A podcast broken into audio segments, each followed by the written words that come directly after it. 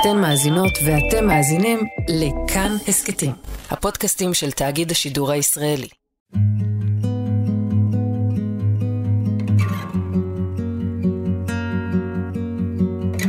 היי, אתם ואתן על איך ממשיכים. הסכת יומי טיפולי של כאן הסכתים, שמנסה לעזור ולהבין איך ממשיכים מכאן. איך ממשיכים לקום כל יום ולחיות בתקופה הקרובה, כשהתותחים רועמים והאסון של ה-7 באוקטובר מטיל עלינו צל גדול. האזנה נעימה.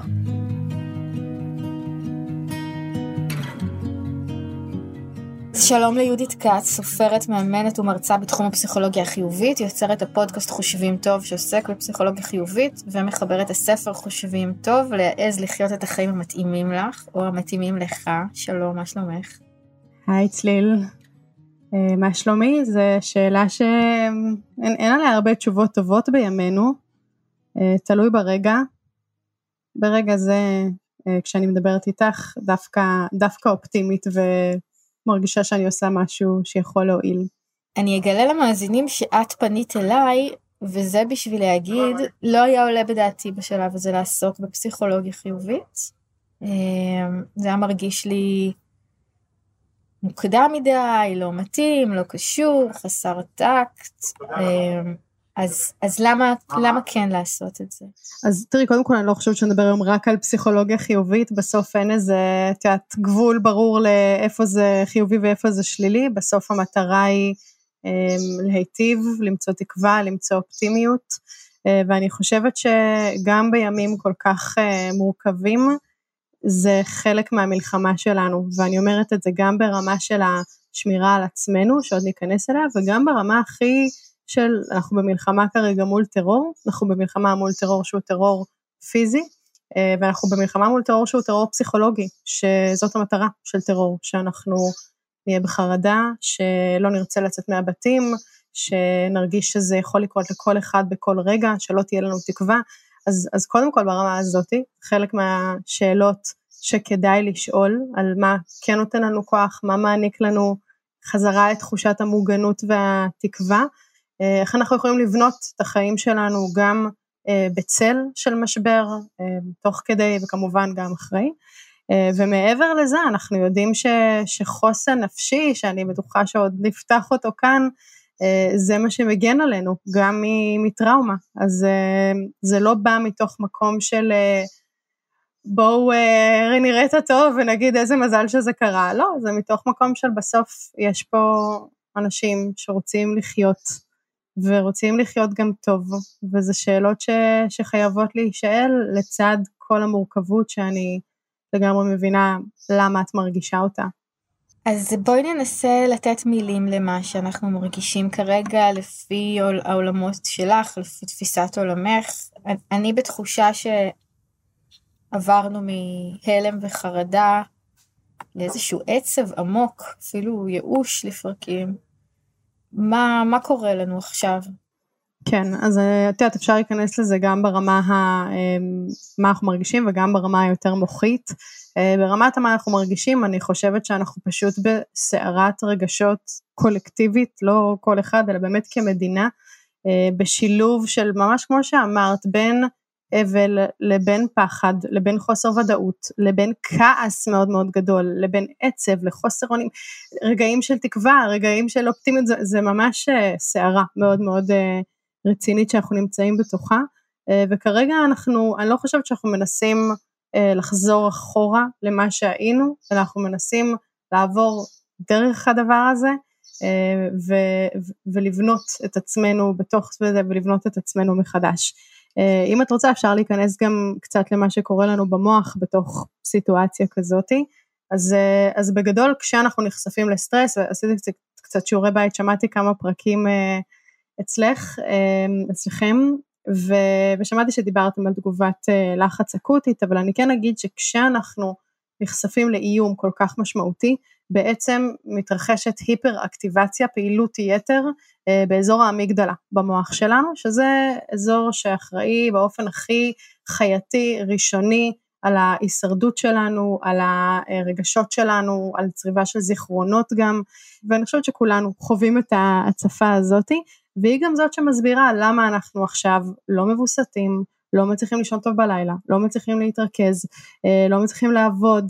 נעים בין כל מיני סוגים של רגשות, כי אנחנו בעצם עדיין בתוך תגובה של איום. זה לא משהו שאנחנו מסתכלים עליו ברטרוספקטיבה ובטוחים באיזה מקום רחוק של זה עבר, אנחנו עדיין בתוך האירוע, אה, ולכן אנחנו, אנחנו נמצאים באיזשהו סיכון לחוות את התחושה הזאת הרבה הרבה זמן. עכשיו, כשהתחושה הזאת מתרחשת במשך המון זמן, זה מצב שהוא לא בריא להיות בו, כשהיא מתרחשת במשך, אפשר להיכנס להגדרות הקליניות, אבל כשאנחנו מגיעים לשלושה חודשים אנחנו כבר מדברים על הפרעה אה, פוסט-טראומטית, אה, אבל אנחנו גם יכולים להוריד קצת מהאובר פעילות שיש כרגע באמיגדלה, ולהפעיל גם אזורים אחרים שיש לנו במוח, אזורים שאחראים אה, על תגמול, אזורים שאחראים על רגשות חיוביים, על משמעות, אה, וזה חלק מהבלנס שאנחנו יודעים שגם משפיע על מה הסיכוי שלנו בעצם לחרות את הטראומה הזאת באופן שלילי ולפתח הפרעה פוסט-טראומטית, ואיפה המקום שבו אנחנו נשתקם ונחזור, נקרא לזה, לבסיס שלנו, ואולי אפילו נצמח מזה. ואני חושבת ש... אפשר לדבר קצת על נתונים בהקשר הזה, כי, כי בעיניי זה מאוד מעניין להבין מה, מה הסיכון ומה הסיכוי אה, גם בתוך אירוע של טראומה. הזכרת ברשימה של הדברים שאמרת, אזורים שקשורים לתחושת משמעות. אז כן. אני אשתף אותך שאני בבקרים קשים, אני ממש מתעוררת בתחושה ש... שאין טעם לחיים בעולם שדברים יכולים, דברים כאלה יכולים לקרות בו, שאין יותר אמון באנושות, וכל מה שאנחנו עושים, נגיד בעבודה שלי ובעבודה שלך, ובהרבה הרבה מקצועות, הוא, הוא בעצם, בסופו של דבר הוא נובע מתוך איזה אמונה ברוח האדם. וברגע שהדבר הזה נעלם, אז, אז זה חסר טעם. כן, אני, אני ממש מבינה. מה שאת אומרת, ואני חושבת שאין אחד מאיתנו שלא חווה, או חווה את התחושה הזאת ברגעים מסוימים, אה, וזה, את יודעת, זה המקום שאנחנו מנסים ממש אה, כאילו לבנות את האנושיות בחזרה, כי זה הרגיש שביום אחד, בשבת אחת שחורה, אה, כל האנושיות כאילו נשמטה, נכון? אין אנושיות ברגע אחד, ועכשיו אנחנו ממש מנסים כמו איזה פאזל קטן לבנות את זה בחזרה, גם למען התחושה שלנו ש, שיש משמעות, שיש עולם טוב, שיש יותר טוב מרע בעולם. אה, כרגע אנחנו כמובן מאוד מאוד בתוך זה, וכל המחשבות הקטסטרופליות האלה עולות של אין טעם, אנחנו אף פעם לא נחזור להיות אותו דבר, אה, לא נוכל למצוא את התקווה, אני אף פעם לא אוכל לישון יותר בלילה, כל דבר נורא יכול לקרות כל רגע, כלומר אני חושבת שזה מחשבות שיש לכולנו כרגע, ו- ואולי הדבר הכי בריא לצד הלגיטימציה, שזה טבעי, באמת, אין אחד שלא חווה את זה כרגע, גם לשאול את עצמנו מה נותן לנו עכשיו כוח ומקדם אותנו, ומה מוריד אותנו עוד. כי בסוף, ולי לפחות מאוד, אמ,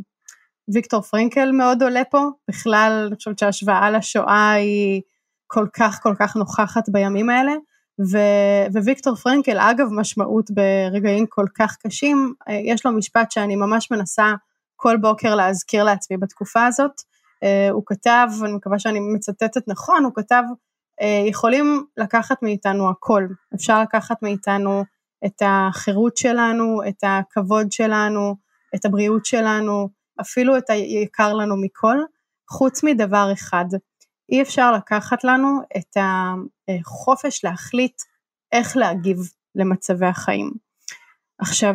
מצד אחד זה משפט שהוא יכול לתת מאוד השראה, מצד שני זה גם יכול להיות כזה, מה חופש להגיב, נו באמת, כאילו איפה, איפה אני מוצאת עכשיו חופש להגיב בתוך אירוע כל כך קשה, אה, אבל זה האזור שבו אנחנו, את יודעת, מנסות לפתוח כל אחד ב... רמתו ולפי מה שאפשרי לו ולפי מה שמרגיש לנו גם נכון, כן, אם המילה חוסן נפשי מרגישה לנו עכשיו כמו איזה la la land, זה בסדר גמור, זה גם לגיטימי לגמרי, אבל אנחנו מנסים למצוא את המקום הזה של החוסן הנפשי, המקום שבו אנחנו מנהלים את עצמנו מבפנים בתוך מציאות שהיא לא המציאות שבחרנו בה ב understatement, אה, ומוצאים את החופש הקטן הזה לקום לנער את האבק, ללכת בתוך הדבר הזה, ושוב, זה לא אומר ללכת בצהלות ובדילוגים, אבל ללכת עד כמה שאני יכולה בתוך הדבר הזה. ואפשר לדבר על המרכיבים של חוסן, כאילו אם את רוצה קצת אה, לפרוט את זה למשהו יותר קונקרטי. אני רוצה לפרוט את זה במובן יותר קונקרטי, במובן הזה של זה אומר לקום בבוקר, ללכת לעבודה, כאילו להמשיך את חיי היום-יום, זה, לזה את מתכוונת? תראי, בשביל כל אחד מאיתנו זה משהו אחר, בשביל חלקנו זה יהיה ללכת ולעבוד, בשביל חלקנו זה יהיה אה, להצליח להירדם בלילה, בשביל אחרים זה יהיה רק לשמור על השפיות בבית שלי עם הילדים, אה, ואצל אחרים זה גם יכול להיות, אני רוצה עכשיו לחוות כאב, אה, להיות בתוך הכאב הזה. וגם לצמוח מתוכו, כלומר כל אחד, יש לנו מטרות שונות בתוך התקופה הזאת, אה, גם בהתאם לאיפה, איך חווינו את האירוע הזה. אבל אולי כדי כן להפוך את זה ליותר קונקרטי, אני אגיד שכשאנחנו מדברים על מה עוזר לנו לבנות חוסן נפשי, מה המרכיבים שתכלס הופכים את הדבר הזה שנורא תיאורטי למשהו שתכלס מורגש בחיים שלנו, אה, יש שישה מרכיבים שאנחנו רואים במחקר, ואני חושבת שזה גם הזדמנות לכל אחד מה... המאזינות והמאזינים לחשוב איך המרכיבים האלה מתקיימים כרגע בחיים שלנו. אז המרכיב הראשון והחשוב ביותר זה הנושא של מערכות יחסים. ופה השאלה היא, האם בתוך התקופה הכל כך כל כך אה, שחורה הזאתי, אני עוברת את זה לבד, או שאני עוברת את זה ביחד. אני, את יודעת, אני, אני מדברת איתך, אנחנו תומכות אחת בשנייה, אנחנו מתחבקות, או שאני לבד, והרבה אנשים מדברים על זה, על איך מתמודדים עם בדידות בתוך מלחמה, איך מתמודדים עם זה ש... את יודעת, אפילו תקחי משהו שהוא לכאורה גרסה יותר פשוטה, האזעקות, איך אני מתמודדת עם זה שיש איזה עשר אזעקות ביום, ואף אחד לא מתקשר לשאול מה שלומי, ואם אני בסדר, וכלומר גם, גם את זה. אנחנו חווים בתוך התקופה הזאת, ובטח שאם אנחנו מדברים על אנשים שחוו את התופת, האם אנחנו תומכים בהם? ואני חושבת שכן, שאנחנו כרגע, אה, ואולי זה הדבר הכי יפה, ואם שאלת על משמעות, אז אולי גם המקור הכי גדול למשמעות עכשיו, של כמה אנחנו מתגייסים ונותנים ומתנדבים ומקשיבים ופותחים את הבית שלנו ואת הספות שלנו ואת החשבון בנק שלנו, אה, ואני חושבת שזה אולי הדבר שהכי שהכי חזק אצלנו ונותן לנו גם את החוסן. אז אחד מערכות יחסים. שתיים, אה, משמעות, גם בזה נגעת. האם מעל היום יום הקשה אני מצליחה להיות מחוברת למשהו גדול יותר, ועבור אנשים מסוימים משהו גדול יותר זה, יש לנו מדינה להילחם עליה, ו- ו- וזה הדבר הגדול יותר. עבור מישהו אחר, משהו גדול יותר זה לשמור את התקווה. עבור מישהו אחר זה אלוהים, אה, דת, עבור מישהו אחר זה הקהילה שלי, זה עצם זה שהיישובים בעוטף יחזרו לקום אה, ואנחנו נחזור לגור שם ונפיח שם חיים, אני, אני חושבת שראינו למשל את הסיפורים על, על דפוס בארי שנפתח, וכמה הסיפורים האלה רוממו אותנו על כזה, כן, במקום שבו זה קרה, עכשיו עדיין אנחנו קמים ומתרחשת פעילות ואנחנו נמשיך לייצר ואנחנו נמשיך לחיות. אה, והדברים האלה קשורים לתחושת המשמעות שלנו. אמ, המרכיב השלישי הוא מסוגלות עצמית, אה, וזאת השאלה האם אני מתמקדת במה שכן בשליטה שלי, במה שאני כן יכולה לעשות, כי יש פה מצד אחד כל כך הרבה חוסר אונים, ומצד שני יש את מה שכן, יש את הבית שלי, את המשפחה שלי, את מה שאני עושה עם ילדים שלי, את הניסיון לקום בבוקר, לעבוד, אה, לעשות ספורט, לנחם אחרים, לתמוך, כל הדברים שהם כן בשליטתי, זה דברים שאנחנו יודעים שכמה שאני מתמקדת יותר במה שבשליטה שלי, אני מרגישה יותר טוב, כשאני מרגישה יותר טוב אני עושה יותר, כשאני עושה יותר אני מרגישה יותר טוב, וזה שוב מחזיר לי ברמה הכי בסיסית את תחושת הביטחון שלי, את זה שהחיים הם כן בשליטה שלי, גם אם לא השליטה המלאה שהייתי מצפה לה כרגע. Uh, המרכיב הרביעי הוא גמישות מחשבתית, uh, וטיפה פתחנו את זה, נוכל לפתוח את זה עוד. זאת השאלה על האם אני uh, רואה את הסיפור שכרגע אני מספרת לעצמי על מה שקורה. האם אני רואה את המחשבות שלי, אם הזכרנו מחשבות כמו אנחנו אף פעם לא נחזור להיות אותו דבר, כולנו נסבול מפוסט טראומה. אם אני מצליחה לראות שאלה מחשבות, שזה מה שכרגע אה, מתנגן אצלי בראש, ושיש עוד אפשרויות, אמ, שיש איזה רווח קטן ביני לבין הדבר הזה, ואפשר אחר כך גם לדבר על כלי לאיך לעשות את זה. Uh, המרכיב החמישי זה נוכחות ברגע הזה, שאני יודעת שדיברתם על זה קצת, uh, על האם אני עוברת את זה רק להיום, רק לעכשיו, רגע אחרי רגע, הקטסטרופות הכי גדולות בראש שלנו מתרחשות או בעבר או בעתיד, מה יהיה, כמה זמן זה יימשך, מה אם היום בלילה יבוא לי מחבל הביתה, האם אני מצליחה להיות בכאן ועכשיו ולהתמודד עם, ה, עם הכאב שיש כרגע, אבל לא עם כל הדאגות ותרחישי הקטסטרופה שבאמת קשה להכיל. והמרכיב האחרון זה האופטימיות שלנו והרגשות החיוביים, ופה השאלה היא האם גם בתוך התקופה הקשה אני רואה גם את הטוב, אני רואה את הרגעים הקטנטנים של החסד, של האנושיות, של ה... משהו שהצחיק אותי, צחקתי פעם אחת היום, אכלתי משהו טעים, הצלחתי רגע אחד להיות בתוך העבודה, אני מצליחה לראות גם את זה, לייצר גם את זה, כי זה נותן לי דלק וכוח. בואי נעשה זום אין על, ה, על הנושא של מחשבות. הרבה אנשים אומרים שהם פשוט כל הזמן, ובעיקר בלילה, תחת פשוט אה, מין שטף אינסופי של מחשבות, מה קרה להם, מה עבר עליהם, איפה הם, מה הם אוכלים, איפה הם ישנים, איך ההורים שלהם מרגישים, וזה כל הזמן, כל הזמן, ובשיח של הורים אני שומעת הרבה מאוד, וגם חווה בעצמי את זה ש... כל השהות עם הילדים והטיפול בילדים הוא תחת המחשבות האלה, שאני עם הילד שלי ואיפה ילד אחר שהוא באותו גיל ומה קורה לילד הזה כשהוא מתעורר בלילה וזה ממש אה, מציף כל, היום וכל הלילה. מה זה ומה מה, מה אולי, אולי מה אפשר לעשות כדי טיפה ל, לרכך את זה? אני לא יודעת אם לעצור, אבל אה, אולי יש לך משהו, משהו להגיד על זה? כן,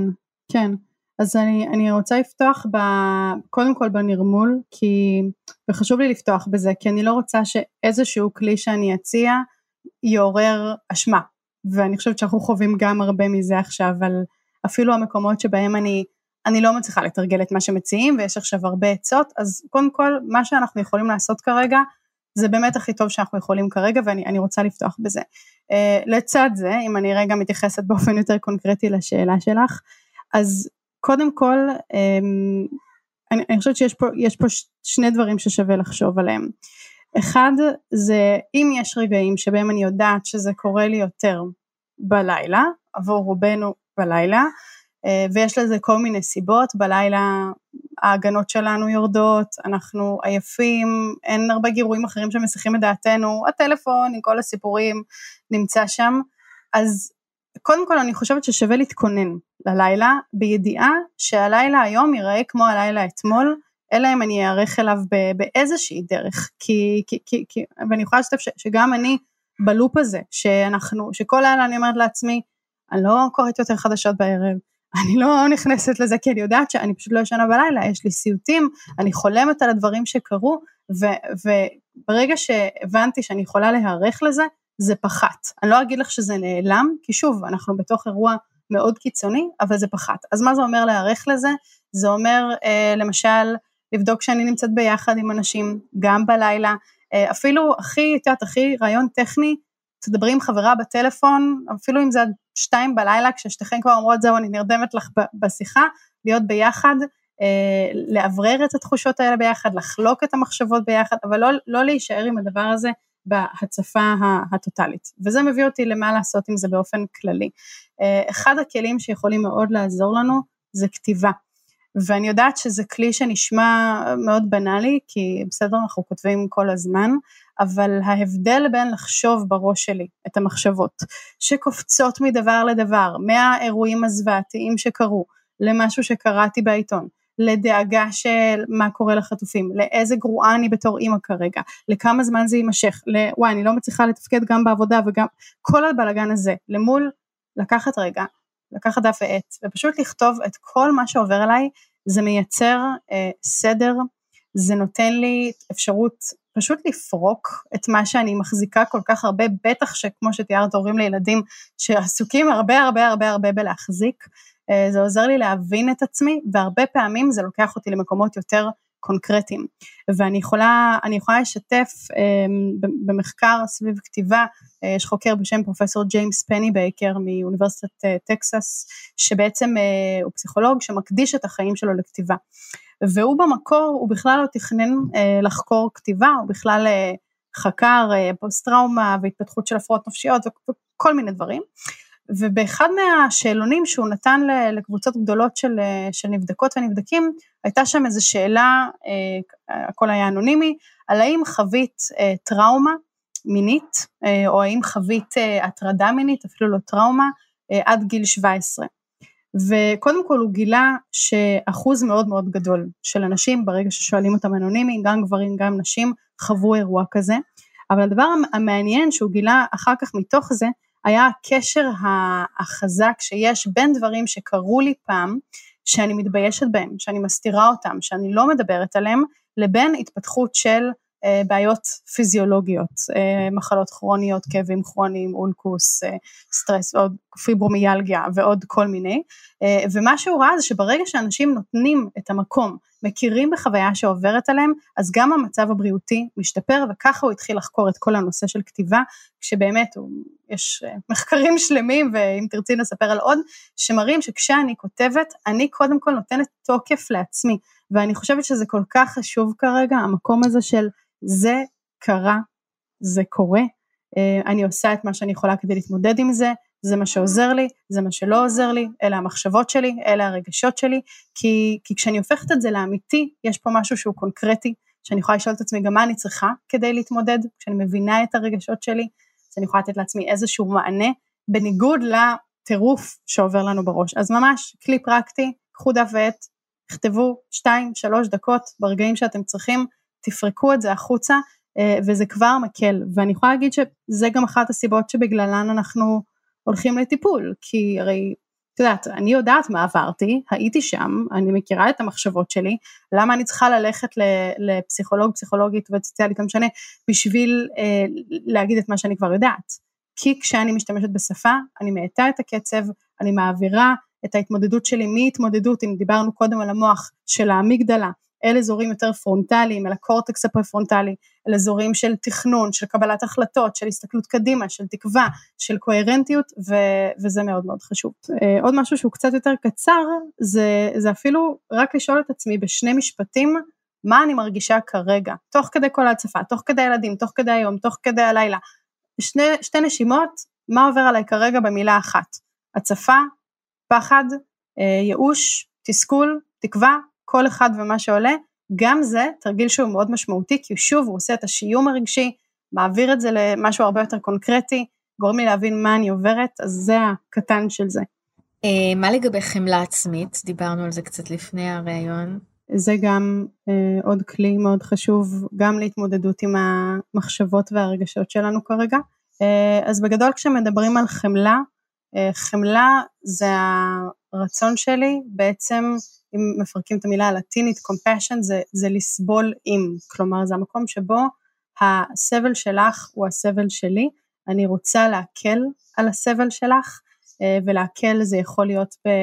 בקוגניטיבית, במחשבות שלי, בפעולות שאני עושה, באיך שאני מרגישה איתך, זה ההבדל בין אה, אמפתיה לחמלה, זה שבחמלה יש ממש פעולה שאני רוצה לעשות כדי להקל, וסתם דוגמה שעולה לי, הכי יומיומית, אה, שקרתה ממש לא מזמן, לפני המלחמה. אה, הלכתי עם הבת שלי ברחוב, והיא בת כמעט שלוש,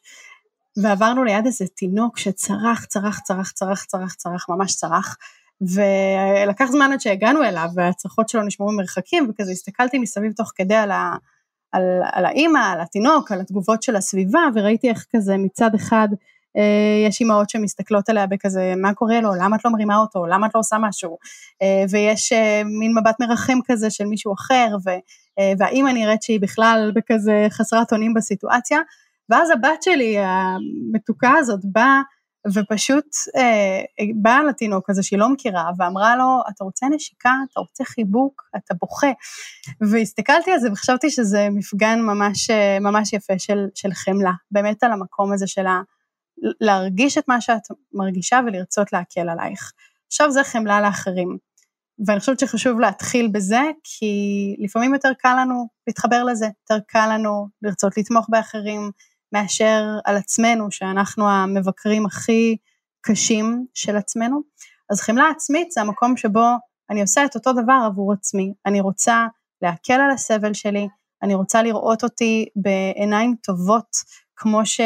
חברה הייתה מסתכלת עליי, או אימא הייתה מסתכלת עליי, שהיא לא שופטת אותי, היא לא אומרת לי, וואי, מה את לוקחת את זה כל כך קשה, איך את לא מתפקדת, מה, עכשיו את גם באמת אשמה על זה שלא עשית מספיק. לא, חברה שלי באמת רוצה להקל עליי, וזה לא מתוך איזה צביעות. אמ, ו- ואני חושבת שרק למען הדימוי, שווה אפילו להציע למי שמאזין ומאזינה לנו עכשיו, לחשוב על איזה, על איזה דמות, יכולה להיות אמיתית, יכולה להיות לא אמיתית, שעולה לכם בראש, אפשר גם לעצום עיניים, שמייצגת בשבילכם את התחושה הזאת של מישהו רואה אותי בעיניים טובות, מישהו רוצה להקל עליי, מישהו רואה אותי כמו שאני, על הכי טוב שאני מנסה, נותן לי לגיטימציה למה שאני מרגישה. אה, בשבילי זה הרבה פעמים איזה דמות זקנה כזאת, עתיקה, אה, אבל כל אחד בשבילו זה משהו אחר. וכשאנחנו מדברים, אם אני רגע אדבר באופן קצת יותר אה, מחקרי, אז כשאנחנו מדברים על חמלה עצמית, אנחנו רואים שלושה מרכיבים, יש חוקרת שנקראת דוקטור קריסטי נף, שהיא מקדישה את המחקר שלה לחמלה עצמית, ויש שלושה מרכיבים שאנחנו יכולים לראות אותם, הנה גם בהתכתבות שלנו עם החוסן. המרכיב הראשון זה אדיבות כלפי עצמי, זה באמת המקום הזה של אני רוצה להיות טובה אליי כמו שאני טובה אל הילדים שלי, אל החברים שלי, אל המשפחה שלי. אז אני רוצה לראות את הסבל שלי ואת הקושי שלי ואת המחשבות הביקורתיות שלי ואת האשמה ולשאול את עצמי מה חברה טובה הייתה אומרת לי, איך היא הייתה מחבקת אותי, איך היא הייתה רוצה להקל עליי, ולנסות להיות הדמות הזאת גם עבור עצמי. אני מכירה את התרגיל הזה של מה אני הייתי אומרת לחברה, זאת אומרת, אם חברה הייתה אומרת לי, איזה אפסית אני לא הצלחתי לעבוד כל היום, והייתי לא מרוכזת, ואני כזאת חסרת תועלת, אז מה הייתי אומרת לה? ואם אני אומרת לה, אוקיי, יש ימים ויש ימים, וכנראה היא צריכה קצת זמן לעצמך, ו... אז למה לעצמי אני אומרת כן את עצלנית את לוזרית את... איפה נחתם החוזה שבו לאנשים אחרים מותר שיהיה להם יום רע ולי אסור זה מאוד אפקטיבי. לגמרי זו דוגמה מעולה. Um, המרכיב השני זה האנושיות המשותפת התחושה שאני לא לבד כי יש משהו בסבל שאנחנו חווים שהוא נורא מבודד אותנו. אנחנו כאילו מרגישים אפילו עכשיו תסתכלי על האשמה שאנשים חווים אנחנו מרגישים כאילו אני, אני היחידה שלא בסדר, כולם עושים, כולם מתנדבים, כולם משתדלים, כולם עושים הכי טוב שיכולים, ואני, אני אנוכית, אני חושבת על עצמי, אני חושבת רק על הבריאות שלי, אני לא מתנדבת מספיק, אני כולה עם הילדים בבית, וגם אליהם אני מתעצבנת ואין לי סבלנות עליהם, אז גם איזה אימא גרועה אני, ואני מבטיחה לעצמי שאני לא אקרא כל כך הרבה חדשות, ואני עדיין נופלת בזה, אז גם אין לי משמעת עצמית, אנחנו הכי הכי אה, בטוחים שאני היחידה, והאנושיות המשותפת היא רגע פותחת את זה ל... בתוך הסירה הזאתי. כולנו חווים, אם רגע נשים בצד מלחמה, אה, גם ביום יום כולנו חווים אכזבות, אה, פרדות, אנחנו מפשלים, אנחנו טועים, ובטח שעכשיו בימים האלה אנחנו כולנו כעם בתוך המצב הזה, שאנחנו כואבים, אנחנו משתדלים, אנחנו מנסים לגייס את התקווה, אנחנו לא תמיד מצליחים לעשות את זה, אנחנו קוראים דברים שאנחנו לא רוצים לקרוא, אנחנו עושים פחות ממה שהיינו רוצים לעשות. אני חושבת שאנחנו במצב ייחודי של לי לא זכור מעולם, שבו דווקא כל מי שאנחנו ברגיל יכולים לדבר איתו ולחלוק איתו, הוא גם באבל, הוא גם בהלם, הוא... אין אפשרות להחליף אווירה. אה, וללכת לדבר עם אנשים שידביקו אותנו בשמחה שלהם, כי, ה... כי הצער הוא כל כך אה, בכל מקום. נכון, קודם כל. אמ, אני חושבת ש... אולי אם ננסה להחליף את הכותרת לרגעים של ולא למישהו שהוא שמח או מישהי שהיא תדביק בשמחה שלה אלא באמת לחפש את הרגעים ואני חושבת שיש רגעים כאלה. רגעים שמשהו מצחיק אותנו רגעים שקיבלנו איזושהי חדשה שהיא חדשה טובה. אמ, הומור עצמי אנחנו רואים לא מעט אה, זה הרבה פעמים כלי אני חושבת של העם היהודי בכלל אה, כלי חזק להתמודדות עם מה שקורה אני שואבת המון אור מהתחושה שאנחנו ביחד בזה כרגע, ובאמת התחושה שזה מרגיש שכולם רוצים לעזור, במיוחד אחרי ימים של כל כך הרבה פילוג, וכל כך הרבה אנחנו, והם, ודתיים, וחילונים, ושמאלנים, ומזה, פתאום זה כזה, אוקיי, אנחנו ביחד בדבר הזה, ו, ו, וזה כן נותן לי כוח. אמ, אז, אז, אז את יודעת, בואי, בואי נחפש את הרגעים ולא את הכותרת הגדולה, אה, והאנושיות המשותפת היא לא רק לחוות את זה ביחד, אלא גם בתוך עצמי להכיר בזה שאני לא לבד. אה, המרכיב השלישי הוא נוכחות ברגע הזה, זה האם אני נמצאת בתוך מה שאני מרגישה, נותנת לזה את המקום, אנחנו לא מדברים על הדחקה של רגש, אנחנו לא מדברים על, אה, לא משנה, אני אסיח את דעתי, לא, אני עצובה עכשיו, אני יכולה להרגיש את העצב בכל הגוף שלי, לתת לו את המקום, לתת לעצמי את הלגיטימיות להיות עצובה. אמ, אני חושבת שהרבה מה, מה, מההישאבות שלנו לתוך הסרטוני זוועות והחדשות, היא, היא באיזשהו מקום לפעמים ניסיון לא לפגוש את מה שיש בתוכנו, כלומר אני חווה פתאום את כל הדבר הזה מציף אותי, ואת כל הקושי ואת כל הכאב, ואני כזה, טוב, משהו שיסיח את דעתי, אני רגילה שהטלפון אה, עושה את זה טוב מאוד. אה, בימים האלה זה, זה לא יוצא כל כך אה, חיובי בסוף, אבל, אבל אם, מה יהיה אם אני אגיד, אוקיי, אני, אני גם מרשה לעצמי לכאוב ולהיות עצובה, אבל אני מנסה שלא להזדהות עם זה, וזה המשמעות של נוכחות ברגע הזה, זה שאני מרגישה את העצב, ואני אומרת זה עצב, הנה זה בחזה שלי, הנה זה בגוף שלי, אני מרגישה את הפנים שלי שורפות, אבל אני לא העצב, אני לא הסיפור הזה שקרה, אני לא המחשבות שלי, אלא זאת חוויה שעוברת עליי כרגע, חוויה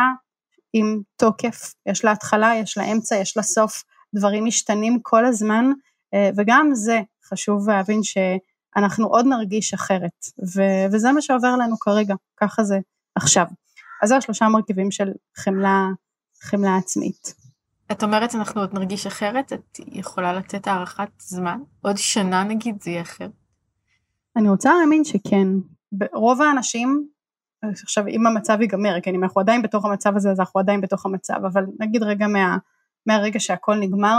אה, רוב האנשים אחרי חודש ירגישו הרבה יותר טוב, אחרי שלושה חודשים יחזרו לתפקוד, וכשאני אומרת רוב האנשים, אז אנחנו יודעים שאחרי חשיפה לטראומה, בערך שבעה, שמונה, זה תלוי במחקר, שבעה, שמונה אחוז הם אה, עשויים לפתח הפרעה פוסט-טראומטית, שזה אומר ש-92-93 אחוז, ושוב, זה, יש גם מחקרים שאומרים 90 אחוז, אבל מספרים גבוהים, יחזרו לתפקוד שהוא תפקוד נורמלי, אה, וכששואלים אפילו מעבר לזה, אנחנו רואים ש-60-70 אחוז יחוו משהו שנקרא צמיחה פוסט-טראומטית. ואני חושבת שחשוב אה, לשים את זה כאן לצד המורכבות של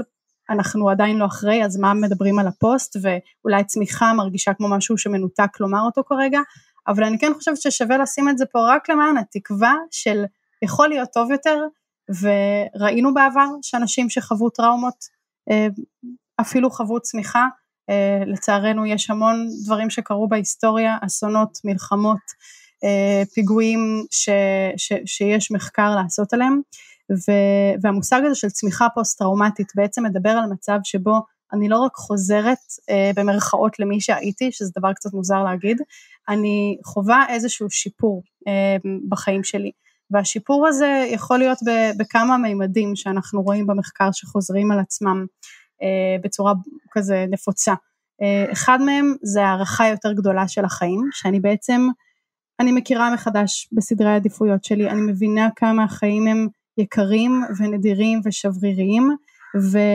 ואני, והתמונת מראה של זה זה שאני מרגישה יותר בת מזל על, ה, על החיים שלי ואני פחות לוקחת דברים כמובן מאליו. אה, הדבר השני שאנחנו רואים זה שינוי במערכות יחסים, קשרים שמתחזקים, החשיבות של קשרים הופכת להיות יותר חזקה, האינטימיות בין אנשים הופכת להיות יותר משמעותית, כי שוב אני מבינה אה, כמה הדבר הזה הוא משמעותי בשבילי, ואני גם מפתחת יותר חמלה לאחרים, מתוך המקום שאני חוויתי סבל מאוד גדול, אה, לפעמים יותר קל לי להתחבר גם לסבל של אחרים. אה, המשמעות של, של הגוף שלי והחוסן שלי, של הגוף שלי, ששוב, אנחנו מדברים פה על, על תמונות מראה של שני דברים, של מצד אחד אני מגלה כמה הגוף שלי הוא שברירי וכמה הקיום שלי um, הוא, הוא שברירי, ומצד שני, אם אני, אני שורדת את זה, אז אני רואה שהגוף שלי הוא חזק וכמה זה חשוב שהגוף שלי הוא חזק וכמה אני מעריכה את זה ואם התמודדתי עם זה אז אולי אני אוכל להתמודד עם עוד אה, הרבה דברים משמעותיים. אה, שינוי בסדרי עדיפויות הדבר הרביעי, שוב אה, הזדמנויות חדשות, דרכים אחרות, שינוי בדברים והדבר האחרון זה התפתחות רוחנית אה, ש... יש אנשים שמוצאים את זה באלוהים, ואני חושבת שאפילו עכשיו אנחנו רואים את זה אה, לא מעט. אה, יש כאלה שמוצאים כל סוג של רוחניות, חיבור לטבע, אה, חיבור לחיים, עוצמות פנימיות שלא ידעתי שיש בי. אז אלה ככה חמישה דברים שאנחנו רואים הכי הרבה בתוך צמיחה פוסט-טראומטית, אה, אבל בעיקר היה לי חשוב להגיד שרוב האנשים הולכים לשם, ולא רוב האנשים הולכים להפרעה פוסט-טראומטית. מה שאמרת עכשיו גם נותן איזה תקווה לגבי ההחלמה של האנשים, של הניצולים, שאנחנו חושבים האם חייהם נהרסו, האם הם השתקמו מזה. כן, אני חושבת שבעיקר, אה, לפחות מה שלי גם נותן איזושהי, לא יודעת איזה מילה אפילו לבחור לזה, אבל איזושהי צניעות בתוך זה,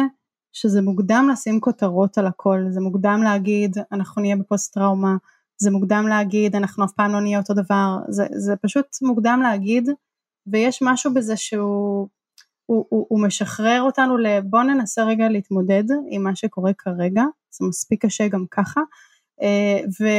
ועם הזמן אנחנו נגלה מה, מה יהיה ולאן הדברים יתפתחו, אה, כשכרגע אנחנו עושים את הכי טוב שאנחנו יכולים בשביל להתמודד עם, עם כרגע. ו, ואני רוצה להגיד גם בהקשר של מי שכן יפתח um, הפרעה פוסט-טראומטית PTSD, גם שם אנחנו רואים במחקר שכ-50% מהאנשים האלה, uh, שכמובן תחת טיפול, בעצם מגיעים למצב שהם נרפאים גם מתוך זה. אז אפילו, את יודעת, גם מי שהיה במקומות הכי חמורים, לא כולם יפתחו uh, PTSD, סטטיסטית, 7, 8, 10 אחוזים, מתוכם גם אלה שאלה יקבלו טיפול ומתוכם 50 אחוז יחזרו למצב שהוא שוב מצב אה, נקרא לזה תקין, שוב קשה נורא לבחור מילים עכשיו. אה, ועוד אה, 30-40 אחוזים יהיו בגלים פעם כן פעם לא, אה, זה היה לפי הסטטיסטיקות אז אני חושבת ש, ש, שגם זה חשוב להבין ש, שאנחנו כרגע ממהרים לשים הרבה כותרות על מי נהיה, ו- ואולי פשוט עכשיו חשוב להיות הכי טוב שאנחנו יכולים בתוך מה שזה, מה שזה כרגע. ואגב, כל הדברים שאנחנו מדברים עליהם עכשיו, זה דברים ש- שיכולים, שמעלים את הסיכוי לצמוח, שכמה שאנחנו יותר חסינים, כמה שאנחנו, אה, יש לנו יותר כוחות התמודדות, אז אנחנו, אנחנו גם, דיברנו קודם על הוויסות בין האמיגדלה לקורטקס הפרפרונטלי, אנחנו מצליחים להעביר יותר מעגלים לקורטקס הפרפרונטלי על יכולות ההתמודדות שלנו, וזה משפיע על גם הדבר הזה ילך איתנו גם לטווח הארוך. אני חושבת על המקום שלך בתוך השיחה שלנו, בשיחת uh, טלפון שעשינו בינינו לפני זה, שזו הייתה הפעם הראשונה שדיברנו בעצם, שאלת אותי מה שלומי, ושאלת את זה במין הקשבה מלאה, ובמין איזו מוכנות uh, לשמוע באמת מה שלומי. וגם עכשיו בשיחה הזאת, uh, את כאילו מאוד מחזיקה כאן עמדה חיובית ואופטימית יחסית, מה שמאפשר לי לקרוס מולך לתוך ייאוש, כי את כאילו נותנת לי את המקום הזה. ואני חושבת עלייך ועל אנשי הטיפול האחרים, שבסיטואציה הכי קשה בעולם צריכים כל הזמן להחזיק את התפקיד הזה של המבוגר, של זה שיש לו את התקווה, של זה שיש לו איזו תשובה, של זה שיש לו איזו אופטימיות. איך אתם עושים את זה? אז שאלה טובה, וקודם כל אני שמחה שהרגשת שאני מקשיבה לך, כי זו, זו באמת הכוונה שלי, ו... אני שמחה שזה עובר. יש פה שני חלקים, קודם כל כל איש או אשת טיפול הם גם בני אדם ו, וגם לי לקח זמן עד שהצלחתי בכלל, את יודעת, לקום, לייצר משהו, אה, להקליט משהו, להגיד משהו, כלומר, זה לא שביום הראשון שזה קרה ישר ראיתי אופטימיות, לא, אנחנו, את יודעת, יש חשיבות לזמן ש, שקורה פה וגם אה, אצלי יש רגעים של של קיפאון ושל תחושה שלא משנה כמה אני עושה, זה לא, או לא מספיק, או קטן מדי, או, לא, את יודעת, אני חושבת שזאת התחושה שאנחנו בתוך כזה, אוקיי, זה טיפה בים, אז, אז זה הרבה ups and downs, uh, אני חייבת להגיד שזה נותן לי הרבה כוח לתמוך באחרים, כי, כי אם דיברנו קודם על שאלת המשמעות שמאוד מאוד נשמטת בימים האלה, אז זה נותן הרבה תחושת משמעות, כי בתוך מקום שבו האנושיות כל כך uh, התפרקה, זה מרגיש לי, ושוב אני לא יכולה לדבר בשם כל שאר האחרים, אבל בשם עצמי, זה מרגיש שהנה יש לי איזה, איזה חלקיקון פצפון ברגע של אנושיות, ברגע של הקשבה, ברגע של, של אופטימיות, וזה באמת, את יודעת, במובן הכי אגואיסטי, זה נותן לי הרבה בחזרה וזה שומר על החוסן שלי. ואנחנו רואים את זה גם בטבע, כשאנחנו רואים שאימא מגינה על הצאצאים שלה למול איום, זו תגובה של התמודדות עם סטרס, כן, שאנחנו באים ומגוננים על מישהו אחר, זו תגובה שאנחנו יודעים שהיא גם מרגיעה אותנו, כי היא גורמת לנו להפריש אוקסיטוצין, הורמון של חיבור, של אהבה, ואוקסיטוצין הוא, הוא מווסת של קורטיזול, של, של הורמון הסטרס שלנו. אז כמה שאני יותר בחיבור, כמה שאני יותר בנתינה, זה גם מוריד את רמות הלחץ שלי. אז, אז מהרגע שכן הצלחתי לייצר לי איזו תשתית של, של לתמוך ולעזור, זה, זה מאוד שיפר את התחושה שלי, ושוב, לא כל הזמן. עכשיו, אה, לצד כל זה, יש גם מונח שנקרא שחיקת חמלה. ו- וזה המקום שבו אם אני נחשפת ליותר מדי, זה קורה גם לאנשי טיפול, אבל גם אם אני בתור בן אדם אה, פרטי נחשפת ל- ל- ל- ליותר מדי סיפורים, יש איזה מקום שאני מפתחת קהות למול הדבר הזה, אני כבר לא יכולה, זהו, זה מכל מלא. ו- וגם מזה צריך להיזהר, שאנחנו לא יכולים גם לקחת על עצמנו יותר מדי, גם מהצד של מתישהו המכל יתמלא ואנחנו יכולים לפתח אדישות למול הדבר הזה, וגם למול המצב של פוסט טראומה משנית, וראינו את זה עכשיו עם דיווחים אה, של, של עיתונאים, עיתונאים נמצאים עכשיו ממש ממש בסיכון, אחד הכי גבוהים לפיתוח של פוסט טראומה משנית, כי הם כל היום בתוך הדבר הזה, הם כל היום מדברים על זה, הם כל היום רואים את זה, הם כל היום כותבים את זה, ואני חושבת שזה היה אלמוג בוקר שפרסם אה, על, ה, אה, על הצורך שלו בטיפול ועל הנרמול של טיפול בימים האלה, כי כן, יש איזה גבול לדבר הזה, ואפשר לחוות פוסט טראומה גם מבלי שהייתי באירוע עצמו, דרך החוויות של אנשים אחרים. אז את יודעת, מצד אחד המקום של כן, זה נותן, זה מחזיר בחזרה, זה מעניק את הכוחות, מצד שני לשמור גם על גבולות, על איפה זה נהיה too much, על איפה אני לא יכולה להכיל יותר, אה, איפה האזורים שגם יותר קל לי להכיל ויש אזורים ש, שפחות, אה, ש, ש, שאני פשוט נפשית, הנפש שלי לא בנויה אה, למשל אני מכירה לא מעט אה, פסיכולוגים, פסיכולוגיות, שאומרים אני בפוסט טראומה לא יכולה לטפל, אוקיי? אני עם ההיסטוריה שלי, עם הדברים, הטראומות שאני עברתי, זה לא אזור שאני יכולה להתקרב אליו, וזה בסדר, כן? בסוף אנחנו, לכל אחד מאיתנו יש כוחות אחרים ואנחנו, כן, מנסים, מנסים את מה שאנחנו יכולים בתוך זה, אבל, אה, אבל לי התמיכה באחרים מאוד עוזרת, ולפעמים זה מגיע לאיזה stop. פלוס משחק. אנחנו לקראת סיום, יש משהו שלא שאלתי ואת חושבת שחשוב להגיד? רק עוד איזה 800 דברים כאילו טוב אז נגיד נגיד שאת באמת שופעת בידע ומי שרוצה עוד אז יש את ההסכת שלך שומעים טוב שיש בו מאות פרקים 150 אה, ומשהו אבל כן תודה ש... תודה שהעלית לי את המספרים אבל אה, כן אני חושבת שאולי שאלה אחרונה אם אני ממש צריכה לבחור דבר אחרון זאת שאלה של רגע באמת פרספקטיבה, אם אנחנו כבר בתוך השכונה של התקווה והעתיד, וזאת שאלה ש, שגם בקורונה עזרה להרבה מאוד אנשים, וזה מה, מה אני ארצה לספר על התקופה הזאתי עוד עשר שנים מהיום. אז אחרי שהכל ייגמר, אנחנו נהיה הרבה הרבה אחרי, מה אני ארצה לספר. אני, ולכל אחד מאיתנו תעלה תשובה אחרת, יש כאלה שיגידו, אני ארצה לספר שחוויתי כאב מאוד מאוד עמוק והייתי צריכה לעצור את הכל ולהבין סדרי עדיפויות חדשים וגיליתי בתוכי עוצמות אחרות, אני לא יודעת, יש כאלה שיגידו אה, זאת הייתה התגייסות יצירתית של האזרחים אה, לפתור את, ה, את המשבר המטורף הזה ואיזה כוחות גילינו בעם שלנו וכמה אנחנו יודעים להתארגן יש מישהו אחר שיגיד, זה היה הדרך שלי רגע ל- ליצור קשר חדש עם הילדים שלי, וכל אחד מוצא את זה במקום אחר, אבל הפרספקטיבה הזאת, שוב, היא נותנת לי רגע לקפוץ קדימה לעתיד, ומתוך זה אפשר, אפשר לחזור חזרה להווה ולשאול מה, מה אני רוצה לעשות היום כדי שעוד עשר שנים התשובה הזאת גם תהיה תשובה נכונה. אמ, ו- ואני אוכל באמת לעמוד מאחוריה. איזה פעולות, ושוב אני חוזרת לפעולות הכי קטנטנות, שאנחנו יכולים לעשות כרגע, שהם כן בשליטתי, ש... שיכולים לבנות את הסיפור שאני רוצה לבנות על התקופה הזאתי, בתוך מה שכן בידיים שלי. יהודית כץ, סופרת, מאמנת, מרצה בתחום הפסיכולוגיה החיובית, יוצרת הפודקאסט חושבים טוב שעוסק בפסיכולוגיה חיובית ומחברת הספר חושבים טוב, להעז לחיות את החיים המתאימים לך, אה, ועוד הרבה דברים. המון המון תודה על הזמן שלך. תודה, ותודה ש...